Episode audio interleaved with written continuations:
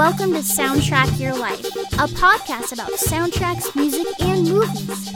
Each episode features a guest and focuses on a specific soundtrack and the personal stories connected to it. Now, here's your host, Ryan Pack.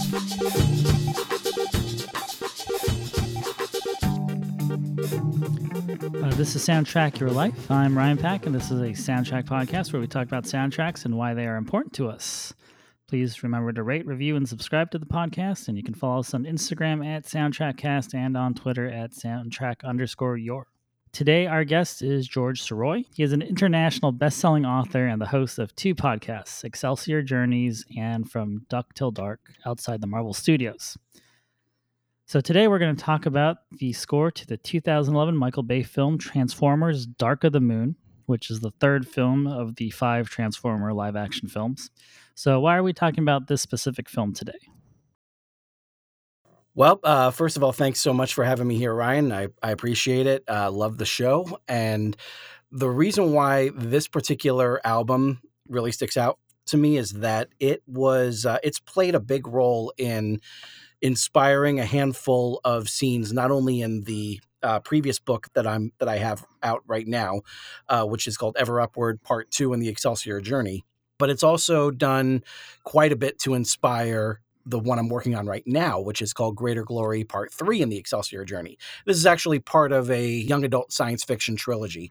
That's kind of the culmination of of a uh, of working on this particular character since 1992. There's always been in throughout my whole music score collection, there is uh, there are all these different tracks and more than half of the collection that I can say, well, that scene inspired this moment that I have in the overarching story, and this one, insp- this scene inspired this scene over and over and over again. And when it came to this film, Dark of the Moon, it came in right at a time that I was really kind of searching for more inspiration because I had at that time the, the time that the film had come out, I was preparing for a big move. I was moving with my wife to uh, from New York City to St. Louis, where we are now, and have been for over ten years.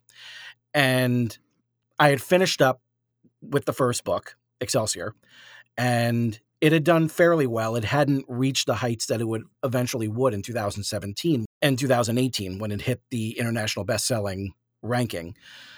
But um, I was really looking forward to really diving into a score like this, and I knew that it was going to be really action-packed. I really liked what Steve Jablonsky did with the previous two scores, and I was really taken by by what I saw. Really, like I, I, I'm, a, I'm a fan of the of the franchise. I'm a fan of Transformers going back to childhood, and I'm one of those that may be in the minority. I don't know, but uh, really enjoyed the majority of the films, um, despite the fact that that uh, that so many different liberties were taken. But I really enjoyed them, and they a big part of a reason why I enjoyed them was because of the uh, the work that Steve Jablonsky did on these scores. I think he did a magnificent job.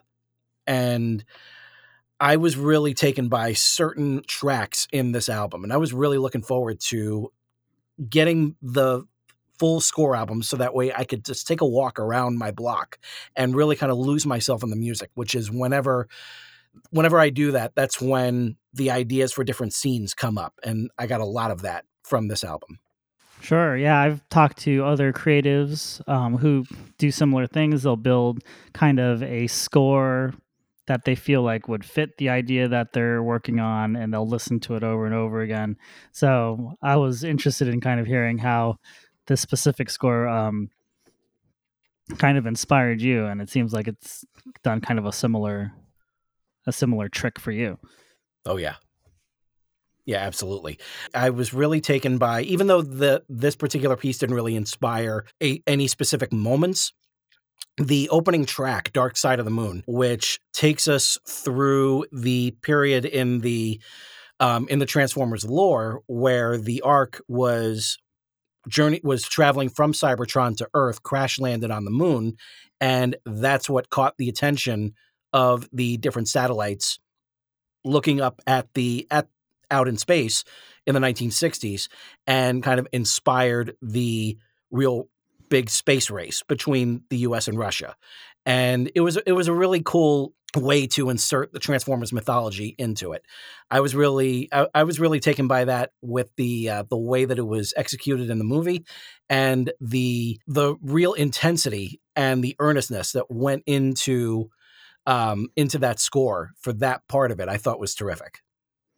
Yeah, and Steve Jablonsky has been working with Michael Bay for a really long time. Mhm. Um, he's done all the Transformer movies that Michael Bay directed, Yep. um, not the Bumblebee film, which Michael Bay doesn't have a part of. But uh, I saw that he has been working with Michael Bay all the way back to Armageddon, even though he's not the principal composer of the scores. He's been working with Michael Bay basically for almost 25 years now. Yeah, and and I believe uh, Steve was one of the um, one of the students of Hans Zimmer, and you can definitely hear a lot of Zimmer in his work. You know, but at the same time, like he's he's been able to kind of step out of Hans's very large shadow and really make a name for himself in in this business. out of the five different scores that he's done for the, this franchise, you know, are you kind of amazed that he's been able to kind of make something different each time that also kind of has similar themes? Oh yeah, and If that, I if that makes sense. Oh, it does. It does. Yeah, and I feel like I was re- I was actually really impressed with his score for the Last Knight, which was a real shame because that was by far the weakest of the five films. I was really into the way that he kind of took those those themes and really amp them up. You can really hear it at the on the uh, the final track, "Calling All Autobots." I thought that was a terrific uh, rendition of the themes that he had been building up for for the for all the five films and there you know some of the newer themes that he brought in some really quiet themes like sacrifice i thought was great and i was really impressed by by what i heard i really loved what he was able to bring for age of extinction wasn't too much of a big fan of revenge of the fallen i found i found that out of the five films i listened to that score the least amount of time but uh, the first one definitely inspired quite a bit and there really is just something about this third one, Dark of the Moon, that really grabbed me. And um, it's one of those that I find myself listening to quite a bit. Do you think it's because he had a little bit more creative control over the Dark of the Moon score, where he didn't have to kind of interpolate as much of other artists into the score? Because it seems like that he had to do that with the first couple.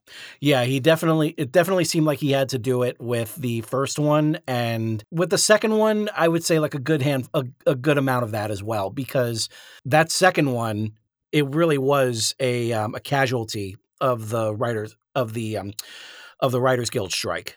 And that really showed eh, the the way that everything was kind of rushed. And so that's really kind of the way it felt. It felt like the the different themes that were brought in, they were very, very short. There there really isn't all that much really good um, playability of that score album. But the um, the second one's got some really good meaty uh, pieces that are really really strong. There is uh, there's a particular track on there. It's the sixth track on the on the album. It's called "We Were Gods Once," and I am so indebted to Steve Jablonsky for coming up with this track because it is fantastic. It is so it's got such a great mood to it, and it inspired a scene in my second book in this trilogy, Ever Upward Part 2 in the Excelsior Journey, that is I would say is one of the strongest scenes in the whole book. Um, it involves one of my main characters, a um, character named General Hadera. Uh, she is someone who is uh, who has been given in this story the power of her god Tornatrax, and she decides to basically take this power as a means of releasing all of her bitterness, all of her anger at the mothers, basically, of her species. And the way that she does that is she plunges her hand, which is um, which has been glowing because of the power that was given to her, into the swampy pond ar- area that has we've already established has these uh, very vicious amphibious creatures kind of floating around in it. And what the power does is it enhances their evolution. So it makes them humanoid. And so they are suddenly given these arms and legs and can actually move about on land and they just burst out of the water and become her own personal army and it's because of that piece of music that inspired this scene i will be forever indebted to steve, to steve jablonsky for coming up with that because it creates such a great mood for what i have in there and it's one of those things that i can definitely say is a major reason why I hold that book in such in such high regard. Normally, with uh, with authors and other creatives, we're we have no problem really kind of denigrated ourselves, um, basically as almost like a defense mechanism, saying that whatever critics have to say about their about our books, it's nothing compared to what I am saying about them. But when it comes to Ever Upward, that's one I have to say you no, I really want you to read this. I stand behind it. I'm very proud of it. I think you should should uh, definitely take a look at it. And that scene is a huge reason why I I say that about that book. Wow. That's awesome. I love hearing, you know, people how they're inspired by music and mm-hmm. that's definitely um yeah, that's awesome. Yeah. There's uh, the seventh the seventh track on their battle inspired a major battle, you can say, during the uh, during the early part of that of that particular book. This, you know, like I'm saying, like there is so much of this score that I can just say like, well, that inspired this scene. This track inspired this scene. Um, there is no plan. You know, was another was another big one. There's there's a lot in here that uh, that really just that really just works uh, for me, and I have to I have to give Steve Jablonsky all the credit for inspiring so much in this. I'm really really grateful that he came out with this. Sure. So, are you familiar with his work outside of the Transformers universe, or is this kind of how you got introduced to Steve Jablonsky's work? A little bit. You know, um, I was. This was really my introduction to to him. I had heard some of his uh, uh, some of his horror scores, and they came off as more atmospheric than anything. If I remember correctly, I think he did the I think he did the score for the Texas Chainsaw Massacre remake from 2003. I know he did the one for 2010's Nightmare on Elm Street remake, and I'm pretty sure he did the 2009 um, Friday the 13th remake. And for all of those, I felt like they were decent scores, but they didn't have the sort of feeling of I gotta get this album so I can just listen to it and lose myself in it the way that these Transformer scores did for me. Are you a fan of his Ender's Game score? I still have to sit down and watch Ender's Game. And the funny thing is is that I have it in my catalog. And so I need to actually just there's quite a few movies that I need to sit down and just say, "Okay, what do I own that I have not watched yet?" Well, there's Ender's Game is one of them. It's one of those that uh, that's just kind of hanging around. It's you know I got it on DVD. I even got it on digital because it's um, it came with the digital copy. I got a great deal on it. I think it was like five bucks over at Barnes and Noble. So it was one of those where you just you just had to go ahead and take it and run with it. And that was one of those that I feel like I need to I need to sit down and just watch it and see how and see how it is. And the fact that he did the score for it that has me even more excited to sit down and listen and uh, and watch it. Are, are you a fan of the book? I know of it, but it's one that uh, that that I had had not uh, had not been able to sit down and and read yet. Um, it's one of those where it's just like once when I was the more I was hearing about it, the more I was hearing about um, the writer Orson Scott Card himself, and hearing a lot of the personal things for him, it just kind of made me say, like, all right, I think I'll just kind of put that one on the back burner. like, I'm sure I'll get to it at one point, but it's not one that I'm going to really reach out and and go for right now. That's fair. Yeah. I just, um, you know, just looking through Jablonsky's filmography and it being, you know, a popular sci-fi novel, mm-hmm. and you're right, popular sci-fi novels. I was just kind of curious about that one. No, yeah, the the uh, that first book, the first book Excelsior, it um it's it's got an interesting history to it. It was one that I started writing in 2008 after working with that character for about 16 years.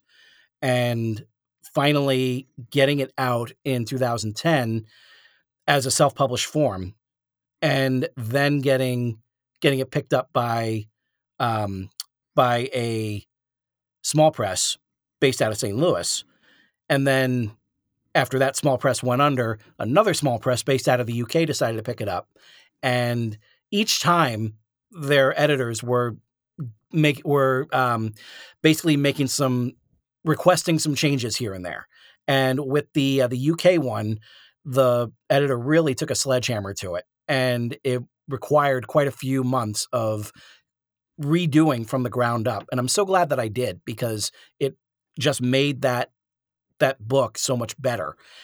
And the opportunity to really make that as the best way it could was was just going to be a good thing. And the uh, the publisher really liked the changes and they were really excited for the second book, Ever Upward. And so it was after the second book can come out that was when the first book went into wide distribution and the publisher was able to secure a bookbub deal and for the listeners when you get a, a featured deal on bookbub that puts it out in front of millions of potential readers and if you drop that price for that particular sale date to say like 99 cents you're going to create something that people are just going to at least want to grab and put into their catalog and whether or not they're going to actually read it, that's up to them. Hopefully they do. Quite a few did, thankfully. And it wound up making, uh, bringing in enough sales where it reached a number one best, uh, a number one spot on a, on one of Amazon's categories on Amazon US, but it also hit three other categories in Amazon Canada. And when I heard that, I was just like, well, does that mean it's an international bestseller? yeah okay great then it is and so then so that was that was my that was my label that that was uh, something i was really hoping that i would reach usa today unfortunately that did not happen but who knows who knows what what could happen with uh, with this third book now that the uh, once it comes out the trilogy will finally be complete so we'll see how, how that goes and what's the release date for the third book in this trilogy? Uh, I don't have an actual release date. It's still in development, but I promise that it will be out in 2022. And I'm really holding myself to that because 2022 will be the 30th anniversary of the creation of the character. So I really want to hit that. Oh, that's very cool. Yeah. And uh, again, you know, kudos to uh, Steve Jablonsky for the work that he did on this particular album because I could not, for the life of me, see the climax for this third book play out the way that it does without the 14th, 15th, and 16th track on this album. And those are It's Our Fight, I'm Just a Messenger, and I Promise. And It's Our Fight is one of my favorite tracks that I've listened to in the past in the past decade. Something about that that particular piece, it just works so so well and when i realized how it fits in this third story i immediately fell for it. I was like okay this could be my favorite track that i've listened to in the past decade because of what it did for me. And then the way i'm just a messenger kind of carries through with that whole scene because it's all for the um, the big climax in dark of the moon. And you get to see quite a bit of action, obviously, in uh, in in the movie in Dark of the Moon, and you get to hear it in the score itself. Like it's a real good, in, intense, pulse pounding score, and the melody that comes in. I want to say like a, about a little over a minute into "It's Our Fight" is so pulse pounding that I I I needed to use that. And then once I figured out how to use it, then it, it was golden then it was absolutely golden. And the way that it's it um, I'm just a messenger plays out as well as I promise, it all flows so nicely in the story. Um, so I got a whole lot of kudos to Steve Jablonsky for making that happen. So, uh, do you think there will be a fourth? Well, I guess I don't want you to spoil. I, I, guess that would spoil the ending. Of Fourth Excelsior. Um, no, un- unfortunately there unfortunately there won't. Um, or actually, I should say, fortunately there won't, because what it um, the storyline of the third one, the way that it ends, it definitively ends the story of my main character Matthew Peters, but um, there is another story that takes place within the same universe. And throughout the third book, I'm kind of just kind of planting some seeds here and there for what's to come. And so that next series, uh, which I am focusing on, it's going to be a it's going to be a sci-fi one again, but it's also but this one's going to be a middle grade reader, so it's going to be for um, ages 13 and up instead of uh, the young adult. Although you know mainly just because the younger crowd really took to Excelsior. Uh, so why not kind of play to that audience and come out with a series of books that are shorter, that read a lot better, and offer characters that are more of the age that um, that our that that my readers are right now. So that's that's the plan for the future. This will be the final um, the final part in the trilogy for Excelsior, but there's quite a bit more to do in this universe. And do you think this score, specifically the Dark of the Moon score, do you think that will be a big part of this continuation of the universe? Somewhat. And in fact, I can really see it, um, really see some of the, the opening tracks uh, really play a part in it. I can definitely see the pieces like Sentinel Prime, like Lost Signal, and I can see the um, the tracks like No Prisoners, Only Trophies. It it definitely can you know can play a part in how this particular story really works out. I can definitely see something with I think it's called Shockwave's Revenge. That particular piece I think will uh, will definitely play a part in the first book of that that other series that uh, that series. So I'm not super familiar with all the Michael Bay Transformers movies. Mm-hmm. I think I definitely didn't catch the last one where they they removed Shia LaBeouf, or was that the fourth one? Well, the the fourth one, the first the first one without Shia was actually really solid. I really enjoyed that one, and I feel like if they cropped maybe about a half hour out of it, um, it would have played a lot better. There's a whole sequence uh, right around the middle point. That's a, a whole uh, rescue uh, rescue sequence, and you can literally like just take that, just cut and paste, and just take it out completely, and you wouldn't miss anything. And then there's a whole other se- um, there's one of the one of the sequences close to the end that echoed a lot of the terraforming in Man of Steel, where things are lifted up by a magnet and then dropped. You take that whole part out, and as well as the the chunk in the middle and you have a much more streamlined story that just works a lot better. And um, overall i'd say that was a really really solid uh, film and had me really excited for what was to come. Unfortunately what was to come was paramount and hasbro putting together this transformers cinematic universe roundtable.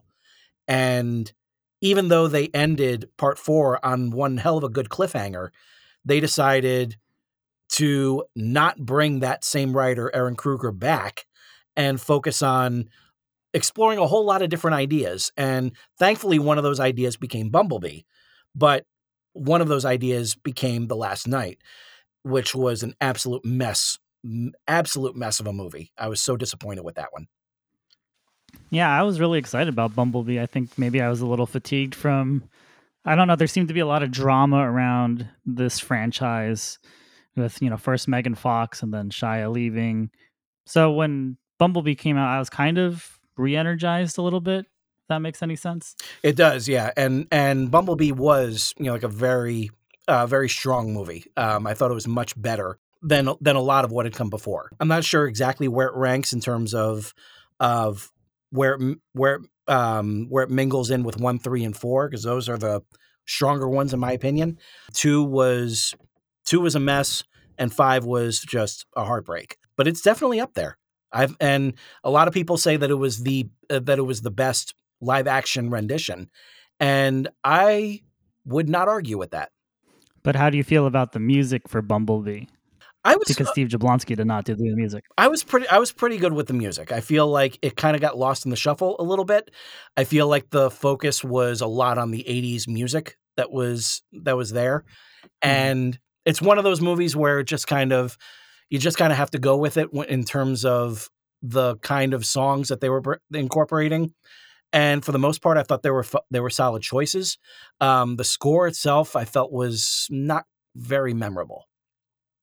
Yeah, that's what I kind of noticed about Bumblebee versus you know these Jablonsky um, scores, which have these companion soundtracks, which have like twelve songs on them, but only like three or four songs are actually in the movie. Yeah, and yeah, and uh, yeah, I, I remember hearing the um, the soundtrack to the first film, and there were a couple songs that I liked, but I remember there was this really awful rendition of the theme, and it just it it it did not work for me, and it it came off very Go Go Power Rangers, you know, um, kind of feel to it, and I, I was not a fan of that. But I liked the Linkin Park song that that um, I liked all all three Linkin Park songs that end the mm-hmm. um, that end the three movies, and I really dug the um, uh, Battle Cry by Imagine Dragons, which closed the fourth one.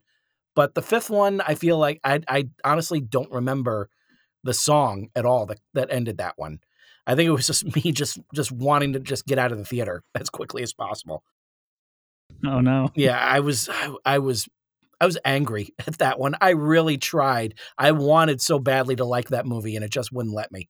I feel like that uh, that soundtrack was definitely as much of a letdown as as the movie itself, but the score that Jablonsky did for The Last Knight was fabulous. I feel like he was um, I think he realized that he needed to do something to really kind of make this movie worth anything.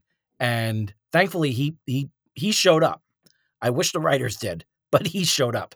So, is it a foregone conclusion that if you were able to turn Excel, the Excelsior series into some sort of visual medium, that you would try to get Steve Jablonsky to score your project?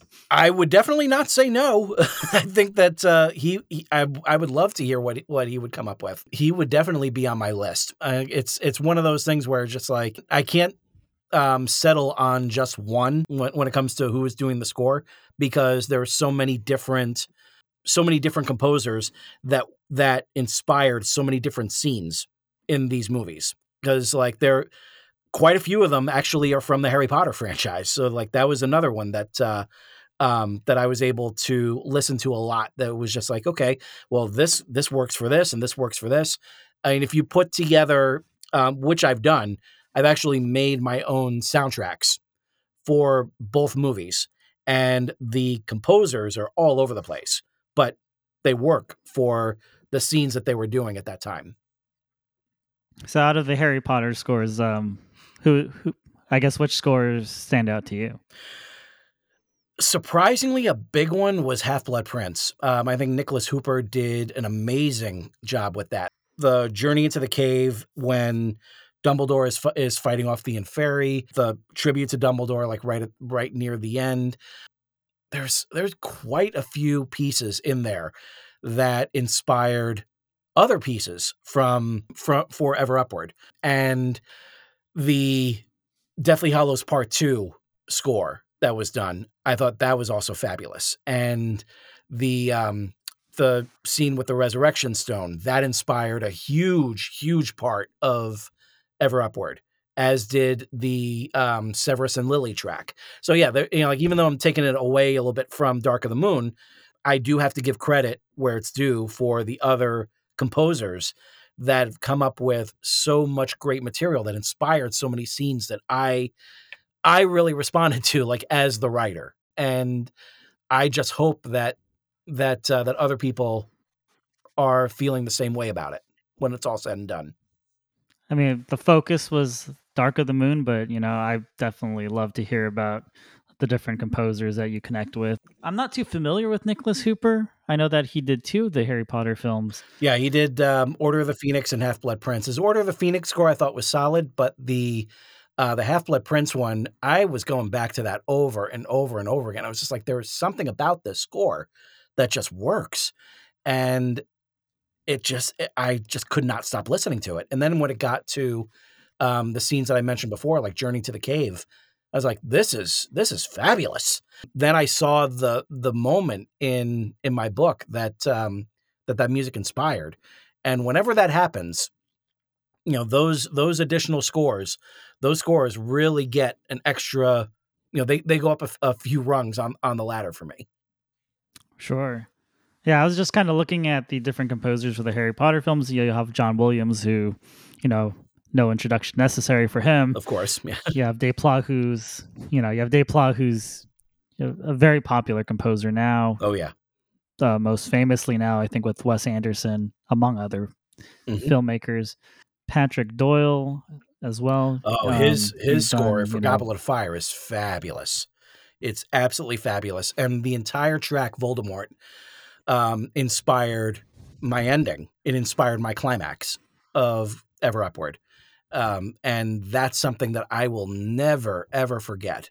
For um, because the way that it the way that it all came out as soon you know it was it was it wasn't one of those things that that immediately struck um it was quite a few years after hearing it and that's it was when just listening to it over and over again just like i know that there's something here there's something here and hearing the the last part of it the last couple of minutes of, of that piece it just i saw it like it it r- literally like exploded in my mind. I was like that is my climax. And i just been making sure that the rest of the book works well enough so that when it reaches to that moment it's earned and thankfully i did For some reason, I'm I just don't connect with a lot of the previous and af- uh, work after for Nicholas Hooper.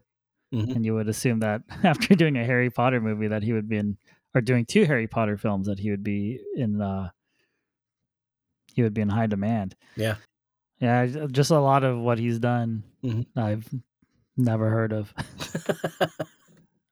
It, it, you know, I, you would think with someone who gets um commissioned to do something as um, visible as a Harry Potter film, that it's like, oh, you know, he's done X, Y, and Z film, and then afterwards he did X, Y, and Z film. Mhm. But I'm, I'm drawing a blank when I look at a lot of his work. I mean, good for him. Obviously, he's done. He did a great job.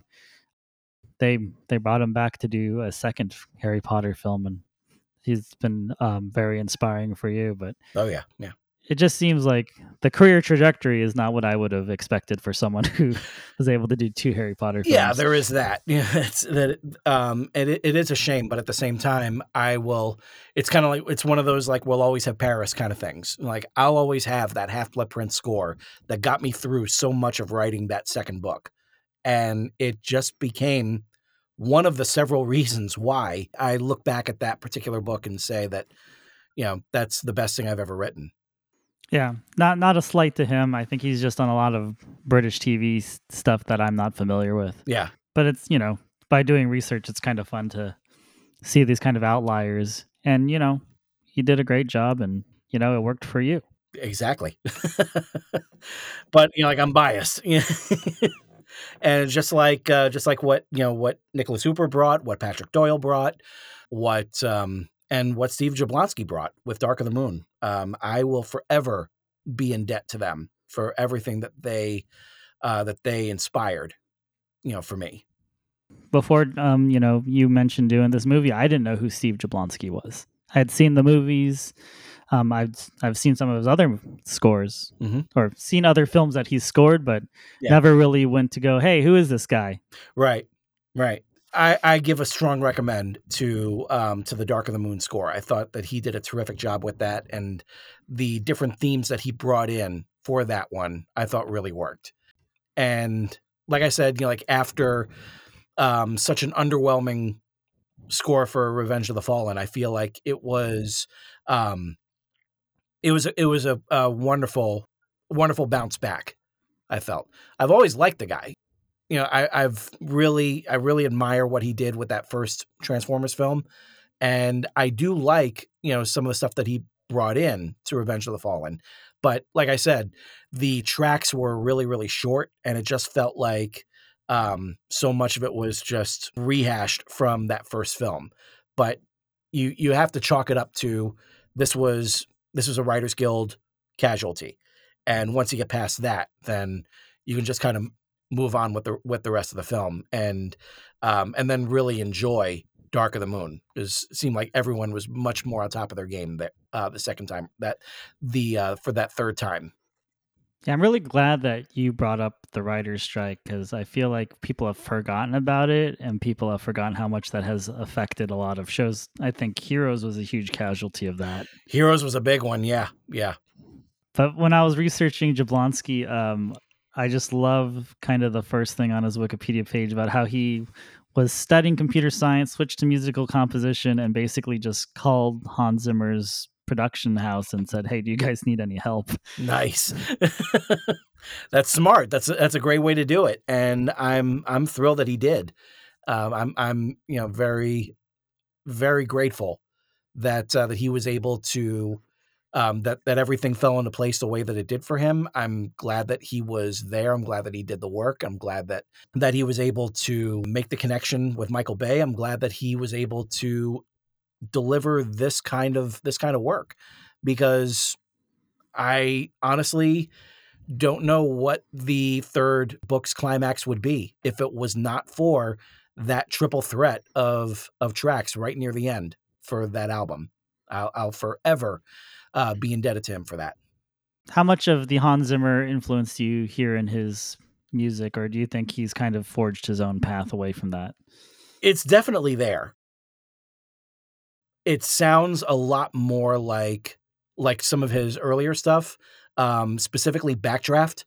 Backdraft is a terrific score that I feel kind of got lost in the shuffle with uh, with Hans, and that was one that I was listening to throughout high school, like over and over and over again. I just loved it. I loved the epic scope that it gave that um, that it gave that story, and I was really really thrilled with it. And so it a lot of it sounds similar to that, especially that third that uh, that third movie. And so I I feel like the influence is definitely there. I feel like you can definitely kind of hear some of some of some of his other percussion driven scores in the in in stuff like Texas Chainsaw Massacre, Friday the Thirteenth, Nightmare on Elm Street, where it's less theme providing and more of just kind of like adding to the mood, which is a lot of what um, a lot of what Zimmer brought to say like the Dark Knight, the 2008 one.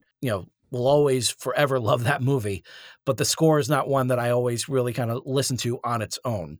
It adds to the movie incredibly well, but you know, it doesn't really stand on its own the way that some of his other scores do. I agree. The what I love about the Hans Zimmer, Christopher Nolan Batman movies is just I feel like Warner Brothers has a tendency to bloat their musics with Warner Brothers records music Mm-hmm. and you know not getting out of the way of a composer like Hans Zimmer. Yeah. You know, like the you know the Joel Schumacher movies were Oh, yeah. example that were Yeah, they you were know, they were overcompensating for that. on that soundtrack. Yeah, they were definitely overcompensating for for um for that one. They were so I feel like they were so they they felt that they were burned so badly by Batman Returns. You know, it's, it's, especially since there was only one album for Batman Returns, and that was the score with the Siouxsie and the Banshees piece right at the very end of it. Mhm. So it, it did not have that commercial viability that they were really looking for. So they really pushed that to the hilt with um, with Batman Forever. Like they're doing music videos and doing everything they possibly could to really get that that out there. You know, like ending the end credits with um, I think it was like U two and then Seal. I, I want to say there was like at least one more track from there. Those were the- I know those were the the two um, the two anchors for that album. And then you know they were really pushing Batman and Robin's one in just all the wrong ways. Right. Yeah, so I guess one of the good things that they didn't do with these Transformer movies is they didn't try to insert too much popular music into the movie, Yeah. even though they made these soundtracks that had a bunch of songs on it. Yeah, the, and and um, there was definitely you know, like you said, you know, there were those there were the soundtracks that were released with only like a handful that were actually in the movie. Um, I feel like out of those, I feel like Dark of the Moon definitely had I would say like had the strongest selections out of them for the most part. But I but I was glad to hear that uh, that the score was really given um, given its its own chance to breathe in that one. Yeah, I think I saw that's a 39 minute soundtrack, but only four of the songs are actually in the movie, and they have very minor roles. Yeah, and I think uh, two of them are two of them are in the credits. so yeah, I'm not I'm not typically a huge fan of soundtracks that do that, but at least it was in service of letting a superior score have its due. Yes, that which is something I will forever be grateful for. You know, it's it's it's kind of like the um, the 2002 Spider-Man score. You know how that was really kind of front and center, but they were really really pushing that music from and inspired by the film Spider-Man. Mm-hmm.